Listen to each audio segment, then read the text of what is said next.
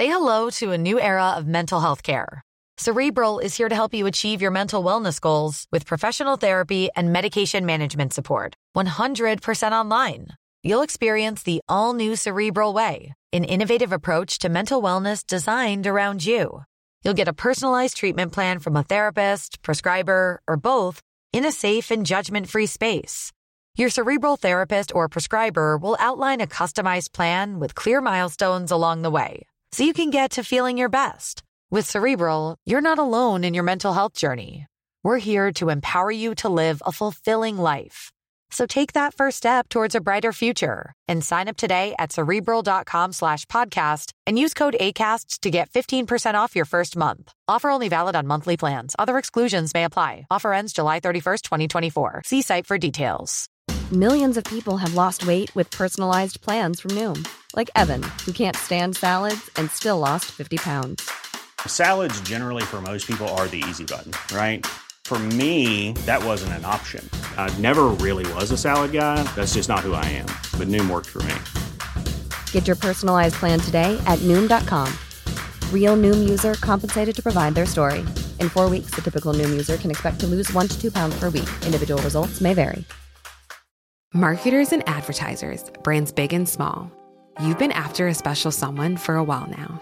You think they're into you. I mean, you share the same interests, both passionate about the same stuff. Why wouldn't they be? Wait. There's a moment of silence. It's finally just you two alone. They're waiting. Go on, shoot your shot. You've got a voice. Use it now. Hearts are racing. Breathing becomes heavier. This is your chance to win them over. So, what are you going say? Get closer to your audience, make podcast ads with ACAST. Head to go.acast.com slash closer to get started. Bonjour à tous, avant de vous laisser avec l'interview de l'invité du jour, je me présente. Je m'appelle Eva et je suis la fondatrice de la société Neria. J'accompagne les avocats dans la recherche du cabinet qui correspond à leurs critères. Parce que chaque avocat est unique et que chaque expérience en cabinet l'est tout autant, si vous êtes à la recherche d'une nouvelle collaboration, prenez rendez-vous avec moi et je serai ravie de pouvoir échanger avec vous. Le lien se trouve dans la description de ce podcast. Bonne écoute Bonjour à tous et bienvenue dans ce nouvel épisode du podcast Advocate. Je m'appelle Valentin Tonti Bernard j'ai décidé de créer ce podcast pour vous permettre de découvrir la vraie vie des avocats. Quels sont leurs business, quelles sont leurs activités, quel est leur parcours? Anomia, c'est un cabinet de conseil en stratégie exclusivement dédié aux cabinets d'avocats. Notre objectif est assez simple, c'est de permettre aux avocats d'atteindre leurs ambitions en utilisant les méthodes de l'entreprise qu'on applique à la spécificité des cabinets d'avocats. Et concrètement, ce qu'on fait, c'est de la formation business, du coaching business ou encore des missions de conseil en stratégie au sein des cabinets. Aujourd'hui, dans ce nouvel épisode du podcast, j'ai le plaisir de vous faire découvrir ma conversation avec maître Jean Reinhardt. Jean Reinhardt est avocat associé du cabinet Reinhardt Marville Thor. Il a commencé il y a 33 ans dans une cour rue de la Pompe. Il était tout seul. Il avait embauché une assistante, il avait 120 mètres carrés, mais il était tout seul. Aujourd'hui, 33 ans après, il est à la tête de l'un des plus grands cabinets d'avocats d'affaires de France. C'est quelqu'un d'incroyable, euh, que ce soit par sa personnalité, par les affaires qu'il traite, par sa vision des choses, la façon dont il parle. Vous l'aurez compris, c'est quelqu'un que j'aime beaucoup. Je ne vous en dis pas plus et je vous laisse découvrir ma conversation avec maître Jean Reinhardt. Si ce podcast vous plaît, je le dirai jamais assez, mais n'hésitez pas à en parler autour de vous, à le diffuser, à le partager, à l'envoyer à vos amis, à vos frères, à vos sœurs, à vos collègues, à qui vous voulez. Je veux que ces épisodes-là soient entendus par le maximum de gens. Parce que les avocats, dans la société, c'est important. Belle écoute.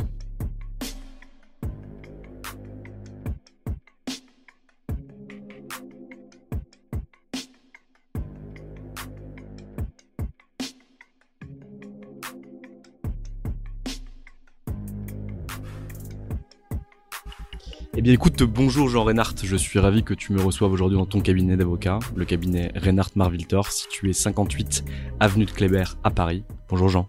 Sois le bienvenu, Valentin. Avec grand plaisir. Alors, la première question est toujours la même, Jean. Qui étais-tu avant de devenir avocat? Alors, j'étais avant d'être avocat, j'étais lycéen.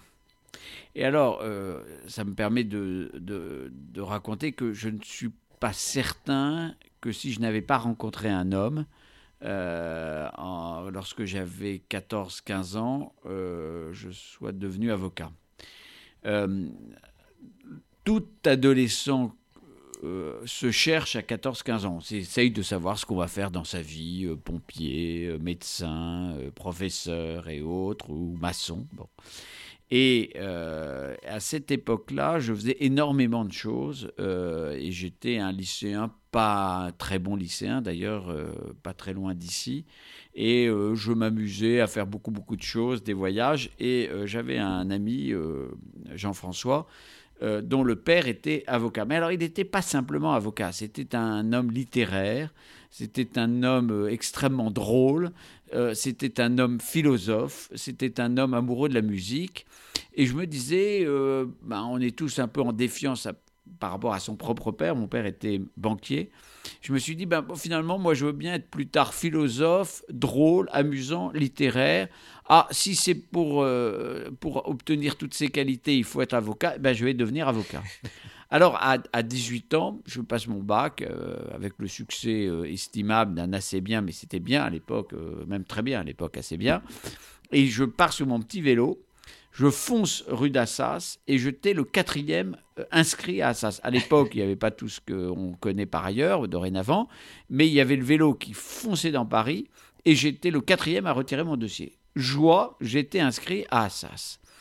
Je ne savais rien du droit et je trouve que c'est un des défauts absolument majeurs de notre éducation nationale, c'est de se dire que jamais, à aucun moment, on, on apprend le droit euh, dans les petites classes en, seconde, en première, en terminale. Je suis absolument, et si j'étais ministre de l'Éducation nationale, j'imposerais à ce qu'on ouvre et qu'on demande aux avocats de se projeter euh, et aux magistrats d'aller enseigner dans les classes euh, le droit. Bon, en tous les cas, moi, en ce qui me concerne, je m'inscris à Assas. Je, suis très content, très heureux. Je découvre ce monde tout à fait merveilleux et je tombe amoureux du droit. Alors, ça, sera un amour euh, fugitif rapide, euh, efficace, mais euh, ça durera finalement pas mal de temps parce que euh, d'abord je réussis mes examens, assez bien, mais à l'époque c'était déjà très très bien. Et, et je découvre des, des amis qui et je trouve que c'est le dernier moment où on se fait des vrais vrais vrais amis et des amis que je continue d'avoir et je, je, je, je, les ai à, la fac et je, je trouve que c'est merveilleux. Je passe des vacances merveilleuses. Et euh, au bout de deux ans, je me dis, j'ai mon Doug, euh, je me suis dit, bon, ben, c'est déjà pas mal, c'est formidable. Et je vais à ce moment-là faire quelque chose de tout à fait téméraire. Je vais retourner voir Jacques Revus, qui était l'homme euh, que j'avais, euh, qui était le père de, de, cet ami Jean-François. Et j'ai été le voir en lui disant, bon, ben voilà, maintenant, je, suis, je vais devenir avocat dans, dans, pas longtemps, dans deux ans. En fait, ça va durer plus longtemps, mais peu importe. Ça, on ne le savait pas. Et en tout cas, moi, je ne le savais pas. Et à ce moment-là, paf, paf, paf, je lui dis, tiens, ça serait pas mal que je travaille auprès de vous. Et il me dit banco. Et donc j'ai commencé à travailler comme avocat, quoi, entre guillemets comme avocat. En tout cas, j'étais le paraligol de, service dans son cabinet d'avocat. Et on travaillait de façon euh, qu'il avait, il comme client tant euh, la SACEM euh, qu'on connaît, mais aussi Dumez. Donc, pour vous dire que ça faisait le grand écart, hein, c'est-à-dire entre Dumez, la construction, et SACEM, le droit d'auteur. Mais j'ai appris énormément de choses et j'ai travaillé, je travaillais à temps plein pendant euh, que je suivais en même temps euh, mes études, plus ou moins bien, mais j'avais des bons amis qui euh, faisaient tout le nécessaire pour que je passe à peu près les examens.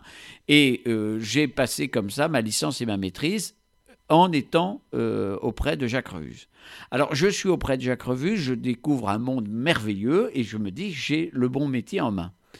Je suis au mois de, septembre et là, euh, je passe les examens pour rentrer à l'EFB. Euh, et j'attends bien évidemment que le tapis rouge me soit euh, déroulé. Euh, j'avoue qu'en même temps, j'avais euh, demandé à ce que faire un DEA de droit privé. Je trouvais ça très chic, très bien. Euh, mes résultats n'étaient pas du tout à la hauteur, mais comme je travaillais en même temps, on a dû être pris de pitié à ce moment-là, et donc j'ai fait le, le DEA de Guestin-Vinet. Avant de commencer le, le DEA de Guestin-Vinet, je vais passer mes examens de l'EFB. Une note de synthèse tout à fait euh, sympathique qu'il fallait faire, et puis l'examen de fond, et je me ratame. Alors je suis le seul, tous mes copains, tous mes potes, tous mes copines, amis réussissent triomphalement, et je suis le mauvais petit canard. Et je dis, mais là, là ça déconne total, je suis l'avocat né, je veux depuis maintenant 10 ans, quoi, pas 10 ans, mais 8-10 euh, ans euh, être, être avocat, et je me retrouve devant une difficulté sans nom, c'est-à-dire que euh, la, faculté me ferme les portes, et là je, suis, un traumatisé pendant 24 heures. J'essaye de me ressaisir en disant bah, c'est pas grave, il y a trois possibilités, quoi, trois chances. J'ai utilisé une cartouche, je recommencerai l'année prochaine. Et ce qui était extraordinaire à, l'époque, c'est que je, change d'équipage, je quitte Jacques Revuse en, disant bon ben Jacques, je, m'en vais, je vais aller dans un autre cabinet et je vais dans euh, chez Simon Moquet-Borde. Mais il faut s'apercevoir que euh, à ce moment-là, euh, le vendredi matin, j'ai appelé Bernard Siméon. Euh, à 16h, je voyais Dominique Borde, et le lundi matin, j'ai commencé chez Simon Moquet-Borde. Bon. Donc tout était facile dans la vie, sauf euh, ce passage euh, d'échec que j'ai eu. Alors, euh, je, passe une année extraordinaire. Alors là, on changeait de. On travaillait beaucoup pour Timex. Je me souviens que j'étais sur un arbitrage Timex. Je faisais aussi tout un problème avec la COB. Quoi, tout ça remontait à un certain temps. Quoi. Bon, tout ça n'a pas beaucoup. Parce que la COB, elle n'existe plus depuis un bon euh, Oui, elle, elle s'est transformée. Et je, je, je, continue mon petit bonhomme de chemin. Et euh, au bout d'un an, je repasse mes examens que je vais travailler quand même pendant l'été. Bien évidemment, ce qui devait arriver arriva de nouveau un échec. Là, j'avoue que euh, je me suis dit que j'allais faire des recours, etc., parce que ça faisait quand même trois ans que je pratiquais le métier d'avocat. Je trouvais qu'il était très bien pour moi. Et là, j'ai commencé à regarder les, voies parallèles, parce que je croyais que quand on était conseil juridique pendant un temps, on pouvait devenir avocat d'une façon ou d'une autre, etc. Je me dis, peu importe. Euh, faisons les choses peut-être un tout petit peu différemment parce que euh, je trouve que continuons, persévérons. Euh, je suis dans, une, attitude où je me crois qu'il faut toujours persévérer. Donc je vais aller persévérer. Et donc je, vais voir euh, Dominique Borde en disant, ben, ben voilà, je vais continuer encore un an. Et Dominique Borde était visiblement très content, Bernard Siméon et André Moquet aussi, de mon travail. Et me dit, mais tu continues sans problème. Alors je me dis quand même que ça serait quand même sympathique de mettre une autre corde à mon arc. Et euh, la petite histoire veut que mon grand-père maternel était euh, un Américain, euh, new-yorkais, et il avait travaillé avant la guerre de 40, hein, je précise, chez Couder Brothers, et qu'il avait été resident partner de Couder à Paris. Et je prends mon petit baluchon, au mois de janvier, je file un week-end à New York, je vais voir Couder Brothers, et je leur dis, voilà, je suis le petit-fils euh, de Monsieur Emmett et, euh, et, donc de Watson Emmett, et j'aimerais éventuellement, si vous, vous n'y voyez pas d'inconvénient, à ce que je vienne faire un stage de six mois chez vous. Et je me disais comme ça que je... Bon. Bien évidemment, top là, formidable, euh, cri de joie des Américains, comme tu, tu, peux l'imaginer. et je vais donc, je repars avec dans mon petit baluchon euh, une lettre d'embauche de Couder Brothers, que j'ai encore. Euh, et, je repars et je vais voir Dominique Borde. Euh, je prends rendez-vous avec Dominique Borde. Et entre-temps, ma mère, qui était américaine, hein, j'avais une mère américaine, revient elle-même aussi des États-Unis. Et nous découvrons malheureusement qu'elle euh, tombe malade, jeune hein, d'ailleurs, euh, j'étais jeune à l'époque aussi, et euh, elle tombe malade, et, nous découvrons que c'est un cancer qui va l'emporter 18 mois plus tard. Et donc je, je, vais voir Dominique Borde, qui apprend par la bande que d'une part j'ai une embauche chez Gouder, et deuxièmement que ma mère est malheureusement gravement malade. Je le reçois et je lui dis, écoute Dominique, je viens euh, présenter ma démission parce que je m'en vais chez Couder. Et il me regarde, il me dit, mais je n'ai pas reçu ta lettre de démission. Je lui dis, mais elle est sur ton bureau, elle est là. Il la prend, il la déchire et il m'a dit, ta place est à Paris, ta place est ici et ta place est auprès de ta mère et non pas aller faire le, le cacou euh, à New York. J'en prends mon parti Euh, et donc, je me retrouve euh, finalement à poursuivre euh, chez, chez Simon Moquet-Bord en même temps que je fais mon, mon DEA, quoi, tout ça, c'est dans le foutoir actuel. bon, bon. Et, et je, je, je me dis que tout ça est absolument parfait. L'histoire devient moins drôle. Alors, c'est la, la séquence émotion que nous allons entamer, qui va durer moins d'une petite minute, mais c'est une petite séquence émotion. Il se passe que je, j'avais euh, J'étais toujours très ami avec Jean-François Revus, que- que- qui était le fils de Jacques. Et euh, nous, nous, le premier, le 2, dans la nuit du 2 au 3 juillet euh, 88, euh, je devais, nous devions aller à une fête ensemble avec un autre ami, une, fête à Chantilly. C'était donc il y a plus de 35 ans. Et euh, il se passe une chose pas tout à fait drôle, c'est que d'abord ma mère subit une chimiothérapie qui se passe mal. J'appelle Jean-François, je lui dis écoute, je n'y vais pas tout de suite parce que je reste auprès de ma mère, euh, parce qu'il y avait des plaquettes, des trucs, euh, tout ce qu'on peut imaginer. Et je me retrouve à ne pas aller à cette fête.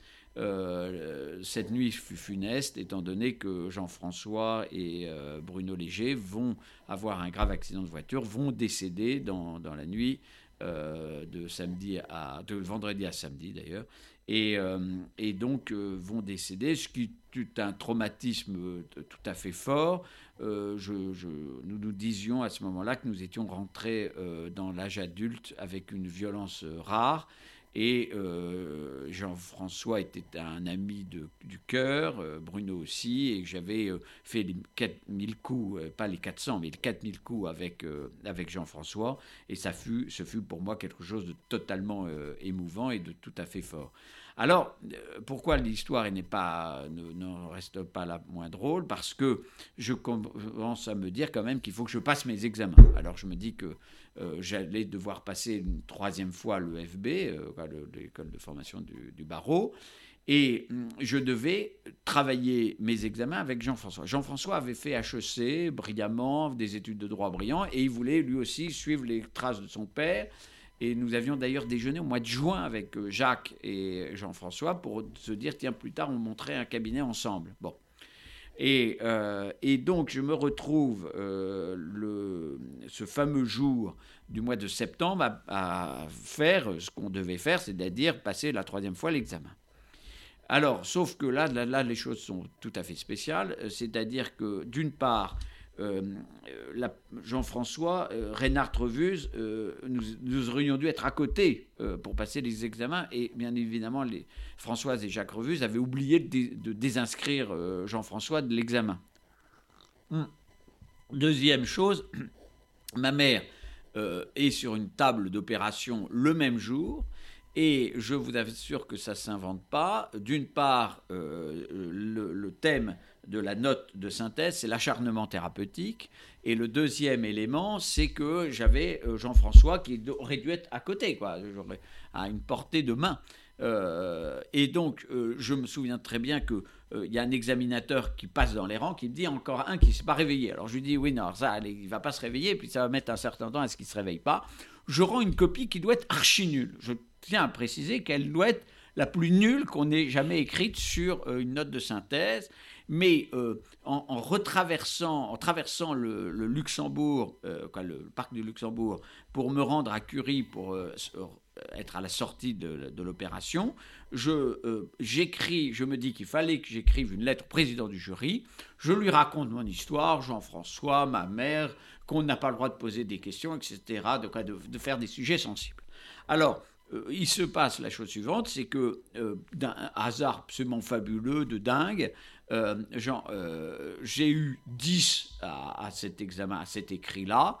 Euh, je suis absolument certain que ce n'était pas mérité, mais ils ont dû être pris de pitié en disant celui-là, ça fait trois fois qu'il passe, on verra bien ce que ça donne. Je me suis vengé à l'oral parce que j'ai eu 19,75 à l'oral, et donc ça veut démontrer que j'étais peut-être nul à l'écrit, mais qu'à l'oral, je, savais me défendre. Et donc, à ce moment-là, j'ai continué chez Simon Muckebord. Et euh, donc, je, je fais mon année en ne foutant toujours pas les pieds à, l'EFB, ou si peu, donc ce qui démontre la, que la formation était soit très utile, soit tout à fait médiocre. En tout cas, je n'y ai pas assisté et elle ne me fut pas très utile, en fait, dans le temps. Et je me retrouve avec le temps qui passe à avoir passé deux ans chez Jacques Revus, depuis presque trois ans et demi chez Siméon Moquet-Borde, sauf qu'un beau matin, Siméon s'engueule avec Moquet-Borde. C'est toujours les, je suis ce que j'appelle un enfant du divorce, euh, c'est-à-dire que Siméon s'engueulant avec Moquet-Borde, c'est comme papa et maman qui divorcent, on ne sait pas à un certain âge, si on va chez papa et maman, et ben on prend son indépendance. Et donc, à 26 ans, je me dis que tout ça, c'est formidable, c'est merveilleux, que j'ai passé beaucoup de temps, que j'ai euh, suivi des études extrêmement puissantes et lourdes. Et c'est dans ce sujet-là, et à ce sujet-là, que je me suis dit, tiens, je vais poser ma plaque. Et donc, c'est parce que Simon euh, s'est engueulé avec Moquet-Borde euh, que je, après avoir prêté serment et exercé pendant toujours un an, que je vais poser ma plaque rue de la Pompe. Et alors, pour la petite histoire, c'est que j'avais trouvé des locaux. En fait, euh, il faut raconter quand même l'histoire est assez amusante parce que euh, ma grand-mère décède. Moi, ma mère était décédée, ma grand-mère décède aussi, et ma grand-mère américaine avait un petit trust. Et comme son mari avait été avocat, euh, mais il était mort en 40, alors tout ça, ça remonte, mais il y avait un petit trust qui me permettait de me dire que je pouvais m'installer et, euh, et, pendant six mois payer mon loyer et me payer une petite rémunération et une secrétaire. Alors je me suis dit, tiens, ça c'est un don du ciel, je vais m'installer. Comme je travaillais quand même depuis très longtemps, depuis l'âge de 20 ans ou 21 ans jusqu'à maintenant, j'avais fait 50 boulots, j'avais 26 ans, je me dis au pire, je ne fais pas grand-chose, je vais aller euh, sur euh, terrasse de café. Donc je loue un local qui était au 170 rue de la Pompe et qui était un local dans la cour. Et alors je disais toujours que je n'étais pas un avocat à la cour, mais un avocat au fond de la cour. Voilà, ça s'amusait. Et puis alors la mayonnaise a pris de façon tout à fait extraordinaire, et c'est comme ça que euh, j'ai créé mon cabinet il y a plus de 33 ans dorénavant. Euh, mais euh, c'est un concours de circonstances, et je crois avoir répondu à la question. Oui, complètement. Jean, tu, commences avocat au fond de la cour, comme tu le décris, et aujourd'hui, avec tes associés, euh, tu as l'un des plus beaux cabinets de la place de Paris. Est-ce hmm. que tu peux nous raconter ce qui s'est passé pendant 33 ans? Alors, il s'est passé qu'on a eu de la chance. Alors, moi, je dis toujours à tout le monde, euh, n'oubliez jamais quand vous démarrez une activité, euh, de mettre dans votre poche un peu de talent, un peu de connaissance, et puis dans l'autre poche, de la chance. Il faut toujours avoir de la chance. Alors, euh, le, cabinet, moi, j'étais parti pour euh, vraiment me mettre à une terrasse de café, lire Le Monde, euh, et j'avais des prix des grands locaux, d'ailleurs, je crois que ça faisait 140 mètres carrés, tout ça était totalement disproportionné, tout ça était fou. On avait un petit Macintosh qui fonctionnait bien, puis j'avais pris une, une assistante parce que je trouvais que ça faisait très bien. Alors, Bien évidemment, euh, il faut juste dire qu'au tout début, les plus importants, c'est les premiers clients, parce que c'est ceux qui vont nous aider et nous permettre de mettre du gasoline dans la fusée et faire décoller la fusée. Alors, euh, le, premier client, je dois un ami euh, qui m'appelle, qui me dit, écoute, il y a un type qui va t'appeler, qui s'appelle Christian Brechtot, il veut juste regarder son contrat de travail. Alors, dix minutes après, coup de téléphone, euh, je me souviens encore du numéro, euh, c'était 47 55 12 15, et le type m'appelle et il me dit bonjour, voilà, ça passe par le standard, donc par l'assistante, voilà, je voudrais vous faire regarder un contrat de travail. Euh, alors je lui dis ah, très très bien parce que je suis spécialiste du droit du travail, je n'étais spécialiste de rien du tout, mais je trouvais qu'il fallait impressionner. Et comme j'avais toujours pas d'âge parce qu'on me donnait autant 30 que 35 ans alors que je n'en avais que 26 le type vient me voir et il me dit en fait, euh, au bout de cinq minutes, je comprends que son contrat de travail allait très bien. Il me dit mais simplement, il va être suspendu parce que je vais devenir président d'une société qui s'appelle, vous la connaissez pas encore, mais c'est Sega France. Et alors c'était le problème des jeux électroniques. Et alors je lui dis mais c'est parfait, mais moi je vais vous accompagner. Et donc je dois beaucoup à cet homme-là parce que au tout début, et, alors qu'il aurait dû fuir le, ce, fond de la cour, il nous a confié tout, mais tout. J'ai tout fait pour Sega. Euh, je ne savais absolument pas jouer. Ton premier client, c'est Sega. C'est Sega. Mon premier client fut Sega. Le deuxième fut un cabinet d'outplacement. Euh, qui s'appelait EOS à l'époque, euh, qui, cette femme, je lui dois beaucoup aussi, j'ai fait une sortie de dirigeant, j'avais à peu près les capacités pour le faire, en tout cas je faisais semblant d'eux, et suffisamment pour que je rencontre la directrice du cabinet d'outplacement, qui à l'époque faisait des licenciements collectifs euh, et de replacer euh, les, salariés, mais aussi, de façon tout à fait importante et certaine, euh, je mettais de côté que cette personne, je faisais le, le m'envoyait toute une série de dirigeants, donc je faisais la sortie. Mais un dirigeant qui sort, il se replace. Et donc, petit à petit, la clientèle se faisait. Alors, au bout de trois mois, je me suis dit, oh là, j'ai déjà beaucoup travaillé. Euh, j'ai fait, j'ai embauché des personnes plus compétentes que moi. J'ai toujours cherché des personnes plus compétentes. Alors, c'est pas très compliqué, hein, ça, dans, la, dans, la, série, ça, on prend 90% des avocats, c'est le cas. Et puis, j'ai pris euh, et, j'ai fait le choix, je me dis en tout cas un truc où je serais totalement, définitivement nul, c'est en conseil. Donc, euh, j'avais un copain de fac, euh, Laurent Marville, et je lui dis Laurent, viens faire le, tout, ce qui est le corporate du cabinet. Et donc Laurent m'a rejoint et on s'est associé au bout de trois ans de façon tout à fait raisonnable. Et puis après, on a fait venir Philippe Top, puis on a fait venir les uns, les autres au fur et à mesure. Et euh, on a constitué, alors on a déménagé, on est parti de la rue de la Pompe, on est allé avenue Victor Hugo. Là, on a cassé des murs avenue Victor Hugo. Après, il a fallu déménager, on est allé avenue Hoche, on a cassé des murs avenue Hoche. Après, on s'est dit, oh là là, il faut tourner autour de l'étoile parce que c'est le seul endroit qu'on connaît à peu près. Et on est parti avenue Kléber et on a pris un étage, deux étages, trois étages, quatre étages, cinq étages. Voilà. Alors, au fur et à mesure, je me suis dit que euh, le cabinet d'avocat doit être finalement, c'est pas très compliqué, je le dis à tout le monde, un cabinet d'avocat, c'est une piste de décollage, c'est un aéroport. Euh, un, cabinet d'avocat, c'est un aéroport, c'est-à-dire que il faut faire atterrir des avions et décoller des avions. Nous, on est la tour de contrôle, puis on est le service d'entretien, et donc on aide les personnes à atterrir ou à décoller, à résoudre leurs problèmes, etc. Et donc, le sujet très simple, c'est que je me suis dit, mais euh, n'importe quel crétin aurait raisonné de cette façon-là, en disant, plus la piste est longue, plus on peut faire atterrir de, gros avions. Donc, il faut, faut allonger la piste. Donc, il faut agrandir le cabinet. Et il faut en faire en sorte que le cabinet réponde à toutes les questions qui sont posées par les sociétés françaises ou internationales ou les entrepreneurs français ou internationaux et qu'ils puissent arriver au sein du cabinet et être parfaitement confortables et à l'aise. Donc, euh, ben, il faut construire un cabinet. Ça se construit sur la confiance. Qu'est-ce qu'un avocat? C'est un homme euh, qui, euh, ou une femme qui, pour qui on a confiance et qui donne confiance. Mais on en reparlera plus tard si tu veux, parce que je crois pas avoir répondu tout à fait. Alors, en 33 ans, ben, on a développé le cabinet, on a pris plein de dossiers, plein de clients. Les clients nous envoient des clients. Euh, je, vais dire que je crois que je n'ai euh, alors je n'ai jamais écrit un article de ma vie parce que comme tu as compris euh, c'est pas le droit voilà.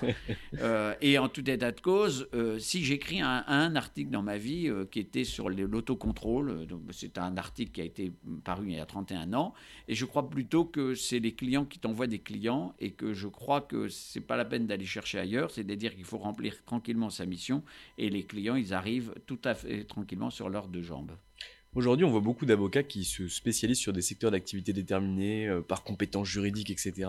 Hmm. Tu fais partie des quelques avocats encore sur la place, hmm. euh, qui peuvent euh, être sur une affaire criminelle, qui peuvent être sur du contentieux commercial, éventuellement sur du restructuring, sur d'autres affaires. Tu peux être partout et nulle part à la fois. Alors, pas trop. Et alors, très important, un avocat se doit d'être identifiable pour être identifié et identifié pour être identifiable. Donc ça, c'est la règle d'or. Bon. À, cette règle d'or, il y a toujours quelques exceptions. Mais globalement, au sein du cabinet, euh, je, dis toujours que j'aime à présenter mes associés en disant celui-ci c'est le spécialiste du droit immobilier, celui-ci c'est le spécialiste du droit fiscal, etc.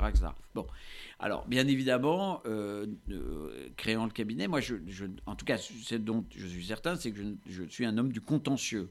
Et je crois fondamentalement qu'il y a une différence entre ceux qui font du contentieux et d'autres qui font du conseil. Et je ne crois pas que ceux qui font du conseil puissent faire du contentieux et que ceux qui font du contentieux puissent faire du conseil et qu'à l'intérieur de ces spécialités du conseil du contentieux, ces, deux grands départements, après, chacun peut faire soit une spécialité du, droit maritime, du droit douanier, du droit, etc. etc. Bon, en ce qui me concerne, euh, bah, la petite histoire veut que euh, je fais beaucoup de pénal des affaires parce que je trouve que ça, euh, on accompagne les hommes et les femmes avec une intimité, une force, et je crois qu'on défend euh, ce qui est très fort pour eux, c'est-à-dire un, espace de liberté ou leur vérité.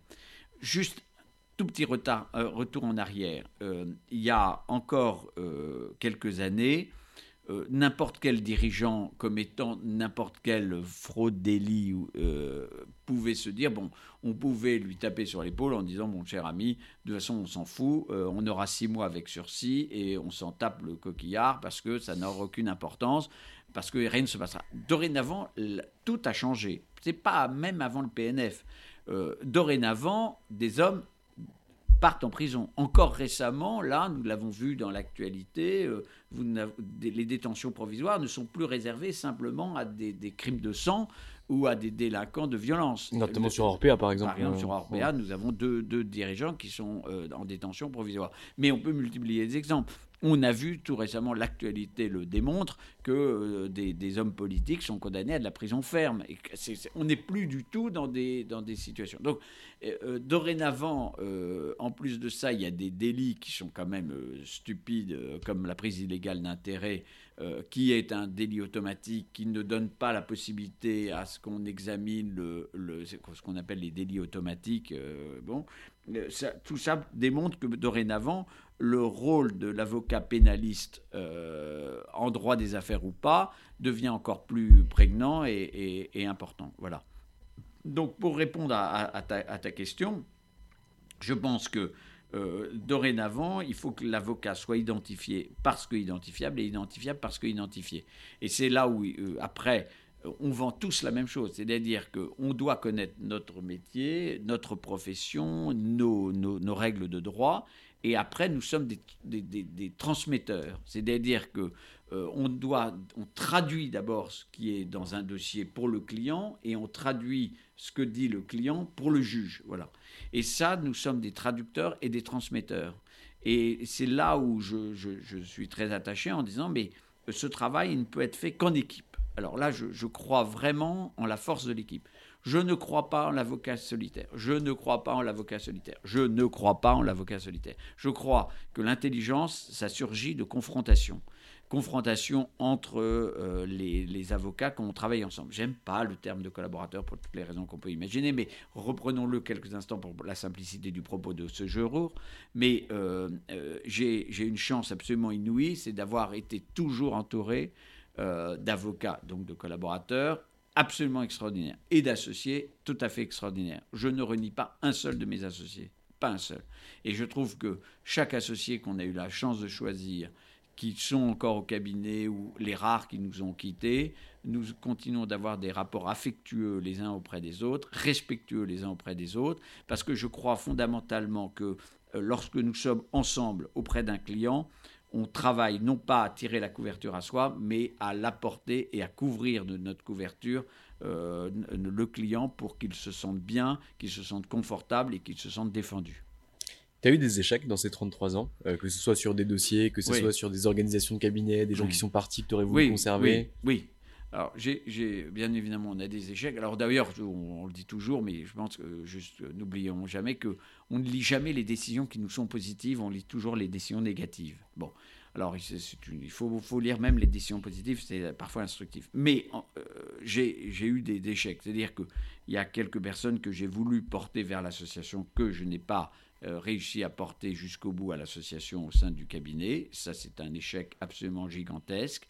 Et donc, je n'ai pas su euh, porter la bonne parole au bon moment, et parce que je suis respectueux de, de l'ensemble de mes associés, même si je pense que c'est une erreur grave que ces derniers ont commis. Bon.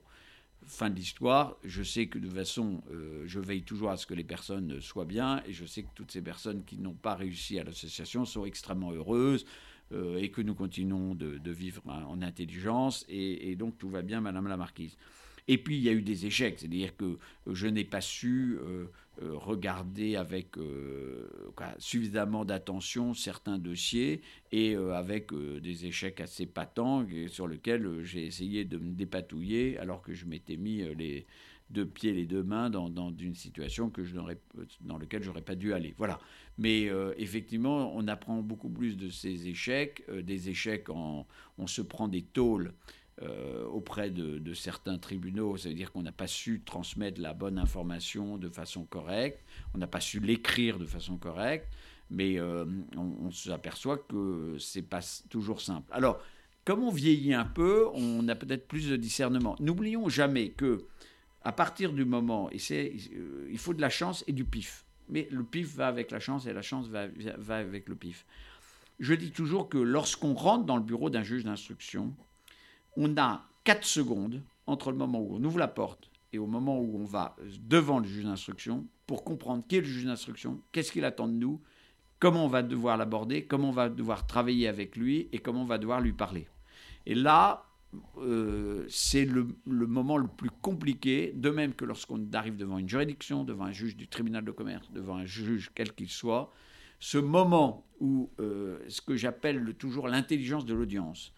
L'intelligence de l'audience, je, suis, je le dis, euh, si un autre conseil, c'est que chaque avocat devrait cultiver l'intelligence de l'audience.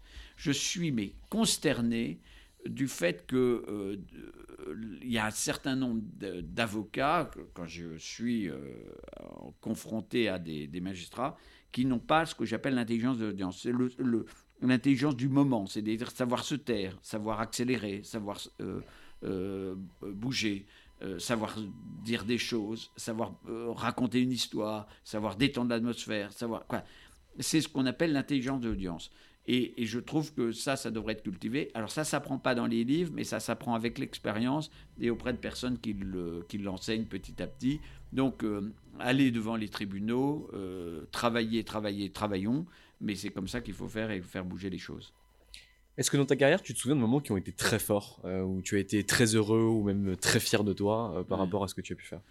Alors, j'ai eu une chance absolument inouïe, c'est que je, le dis, j'ai eu la chance d'aborder des grands dossiers marquants. Euh, on peut, c'est pas la peine tous de les citer, mais euh, euh, l'expérience Société Générale de Kerviel, l'UIMM, même Renault, quand même L'Oréal. Bah, j'ai eu la chance inouïe d'avoir des grandes signatures qui m'ont fait, qui nous ont fait confiance, qui nous ont fait confiance, et d'avoir une quelque chose d'absolument extraordinaire et de me dire tiens j'ai fait un good job.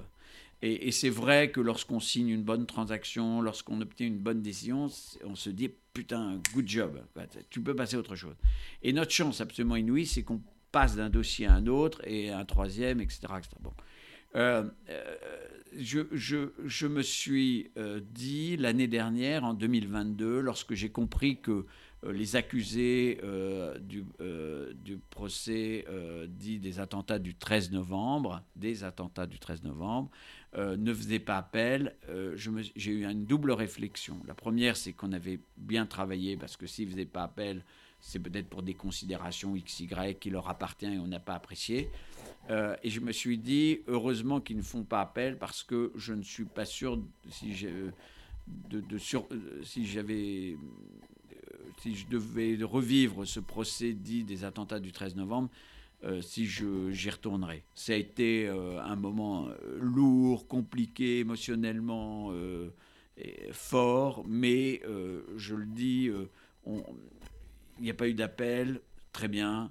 On, ferme le dossier, on, met un petit ruban autour de tout ça, et bien évidemment on passe à autre chose mais je ne suis pas sûr d'avoir survécu à un appel. Voilà. Donc je me suis dit que c'était une bonne nouvelle. C'était la meilleure nouvelle de l'année dernière, 2022, parce que je me suis dit, je ne vais pas y retourner. Alors c'est très égoïste de ma part. Est-ce que la justice a été rendue? Ben, certainement bien s'il n'y a pas eu d'appel, mais peut-être qu'ils n'ont pas fait appel parce qu'il y avait d'autres considérations par ailleurs, et je ne veux pas rentrer, le procès derrière nous. Euh, mais je me suis dit, est-ce que je suis fier du travail? Oui, je crois qu'on a correctement ici au cabinet accompagné les parties civiles que nous, très nombreuses que nous avions accompagnées et que cet investissement personnel euh, que nous avons réalisé en équipe ici euh, nous ont permis d'obtenir euh, entre autres le bon résultat qui est celui de dire vous, avez, vous êtes passé du statut de partie civile à celle de victime reconnue par l'institution judiciaire française. Très clair. Euh, on change de sujet. Euh, on m'a souvent donné des anecdotes sur toi. Une qui, qui, je, vais, en parler d'une seule, mais qui, me fait toujours beaucoup sourire. C'est qu'on m'a dit des fois, Jean, il, est en réunion. Euh, il y a des clients qu'il connaît pas, des prospects qu'il connaît pas, qui sont face à lui. Et je reçois un message de lui et il me dit, dis un truc. Et il me dit, la première fois que je reçois un truc comme ça, je comprends pas ce que ça veut dire. Et il me dit, au-delà de, du, d'avoir le sens de l'audience, il a aussi le sens de la réunion, une intelligence émotionnelle qui fait qu'il sent l'instant et il sait à quel moment il faut parler. Hmm. Est-ce que tu peux l'expliquer ça? Oui. Euh, la, la, réunion, c'est, on revient par rapport à ce qui s'est dit, mais euh, une première réunion avec un client qu'on ne connaît pas, euh, c'est je cherche l'ouverture. Je, je, je, scanne. Je veux dire que je regarde mon, mon, Je fais la morphopsychologie, je regarde la personne qui est en face de moi, je la regarde, je me dis euh, qu'est-ce qu'elle aime, qu'est-ce qu'elle veut, qu'est-ce qu'elle attend, qu'est-ce qu'elle veut entendre, comment il faut la bousculer ou pas la bousculer, etc. Donc je cherche toutes les zones d'ouverture euh, et sans qu'elle le sache, entre le moment où je lui propose un café ou un verre d'eau ou quelque chose, je scanne et j'essaye d'appréhender et de dire, voilà, je, je vais essayer de comprendre ton attente, mon gars ou ma fille, et, je, je, vais être à, tes côtés, on va faire équipage. Voilà. Et donc, je, vais, je dois créer ce lien d'intimité euh, qui est un peu dans mes gènes. Hein. Euh, je veux créer ce lien d'intimité avec toi parce qu'on va aller loin et je vais t'accompagner parce que tu es face à un souci et tu as besoin de quelqu'un qui va te guider. Euh, un peu comme, je ne suis pas le seul à le faire, un guide de montagne fait cela. Un guide de montagne, quand il fait la marche d'approche avant d'attaquer le rocher, il sait très bien que comme la façon dont son client va marcher jusqu'à euh, et les questions qu'il va poser, il va comprendre que le type, il va monter, ou il va devoir le tirer, ou il va être facilité, ou il va l'envoyer, etc., euh, etc. Et donc, je dis que dans une réunion, c'est un moment très critique. La première heure, c'est on drague le client, on drague la personne, on lui dit, ben, voilà. Et puis, on essaye de, comprendre ses centres d'intérêt, euh, on essaye de comprendre comment il va aborder la difficulté, quel est son rapport à, son dossier, est-ce qu'il veut être détaché, impliqué, euh, Je ne fais jamais de rendez-vous seul, c'est-à-dire que je, suis avec euh, les autres avocats de, l'équipe, et euh, donc avec un ou deux, et je fais que tout le monde y participe. je veux qu'on on soit en groupe. Encore une fois, je ne suis pas un seul, je suis une réunion d'intelligence, c'est-à-dire que je réunis autour de moi des intelligences pour essayer de trouver la bonne intelligence. Voilà. Et donc, c'est un moment assez magique, la première réunion. C'est marrant, d'ailleurs, on s'amuse. Voilà. Il ne faut pas oublier, un cabinet d'avocats, où moi, en tout cas, je vis, chaque journée, euh, c'est, euh, on mettrait sur cette grande table de réunion, hein, que, tout le monde peut voir, parce qu'on est à la radio, donc euh, tout le monde peut Exactement, voir. il y a une table de 25 personnes à peu près. Ça, voilà. Et donc, c'est comme si on mettait 10 échiquiers, et je, tourne autour de la table et je pousse mon. Je, je m'amuse intellectuellement. Toute question, etc. Et puis j'ai un toc. Euh, c'est que je veux euh, que tout ce qui sort du cabinet, même le moindre mail, le moindre mail, soit écrit en parfait français. Alors là, je suis un dingo de ça. je suis un dingo de la langue française euh, que j'aime vraiment profondément. Euh, et que je veux pousser mes mots et je veux qu'un texte, quel qu'il soit, soit sans faute, sans faute et construit de façon intelligente. Et c'est, je dis toujours à celui qui arrive euh, le premier jour en disant, euh, qui rejoint l'équipe, je dis, je n'attends rien de toi, mais pendant six mois, tu vas tout apprendre. Voilà. Je ne sais pas ce que tu as fait avant, je m'en fous. Et là, tu vas tout apprendre. Et entre autres, quand tu envoies un mail, il est construit de façon raisonnable. Très clair. Euh, Jean, j'étais déjà pris pas mal de temps aujourd'hui. Est-ce que tu as un mot de la fin pour les collaborateurs actuels, pour les associés de ta génération, pour qui tu veux C'est la minute Jean Non, c'est pas. Euh, d'abord, une minute, c'est très court ou très long. Euh, d'abord, je dis qu'il faut vraiment quand je le dis parce que je suis devenu un peu parfois le vieux con. Alors ça, m'effraie totalement parce que je vois que dans des réunions d'avocats, on me dit bon bah toi qui es le senior. Alors je me tourne euh, autour de moi en disant ça s'adresse pas à moi parce que on a tous 30 ans de moins que ce qu'on a comme âge. Quoi. Bon. Deuxièmement, je dis qu'on a une chance absolument inouïe, c'est qu'on fait un métier le plus passionnant de la vie. Mais le plus passionnant, on ne peut pas faire plus passionnant que ce qu'on fait. Il n'y a pas métier au monde qui est plus passionnant que celui d'être avocat. Pourquoi? Parce qu'on essaye de comprendre des choses qu'on ne comprend pas. Et donc on est toujours en recherche. C'est-à-dire que intellectuellement, c'est un, jeu intellectuel formidable. Le deuxièmement, c'est ne jamais s'oublier que, n'oublier qu'on on ne peut pas être seul. Moi, j'ai cette chance euh, d'avoir autour de moi des associés, euh, des avocats euh, même des assistantes. Mon assistante, ça fait 30 ans que je travaille avec elle. 30 ans. Je veux dire, on n'a même pas besoin de se parler, qu'on se comprend. Bon. Et, donc, cette fidélité est extraordinaire. Donc, c'est ce groupe de travail, ce groupe de travail qui est d'exception, qui va partir au combat. Et on ne. Interdiction d'une perte au combat. Donc, on, doit, on y va pour gagner et on gagne. Bon. Et, vraiment, euh, l'autre chose, c'est l'équilibre entre la vie personnelle et la vie professionnelle. Bon, j'ai cette chance euh, d'avoir une femme merveilleuse, j'ai cette chance d'avoir eu euh, d'avoir six enfants merveilleux, et, j'ai cette chance d'avoir d'autres passions dans la vie. Et, cette passion, elle est dévorante. Hein. La littérature, pour moi, est la, clé d'entrée euh, pour ce métier. Et je ne crois pas qu'on puisse être bon avocat si on ne lit pas des romans. Parce que la littérature nous enseigne l'âme humaine. Or, n'oublions jamais qu'on défend des hommes, des femmes, et qu'on défend au travers eux un, un devoir de justice. Et c'est ça qui doit nous concentrer, nous aider les uns les autres. Jean, je te remercie pour ce temps. C'était trop long, hein, beaucoup trop long. Et puis alors, j'ai empêché. Il, vient. Il, est venu avec, euh, je le précise, il est venu avec 50 questions. Il n'en a posé que 3. Bon, ben, j'ai jamais de questions à poser. je, m'adapte toujours à mon interlocuteur. Merci Jean pour ce temps. Euh, bonne journée et puis bel été pour ceux qui euh, en prendront, à moins que ça soit diffusé. Alors on dira bonne rentrée à ce moment-là. Merci Jean, ciao, bonne journée. Et voilà, c'est fini pour aujourd'hui. J'espère que cet épisode vous a plu. Pour découvrir tous les contenus qu'Anomia propose, vous pouvez vous rendre sur www.anomia.fr. Vous y trouverez des vidéos, des podcasts, des articles et également nos propositions de formation et d'accompagnement dédiées aux avocats, dédiées au business des avocats. Je vous souhaite une excellente journée et n'hésitez surtout pas à nous contacter. À bientôt!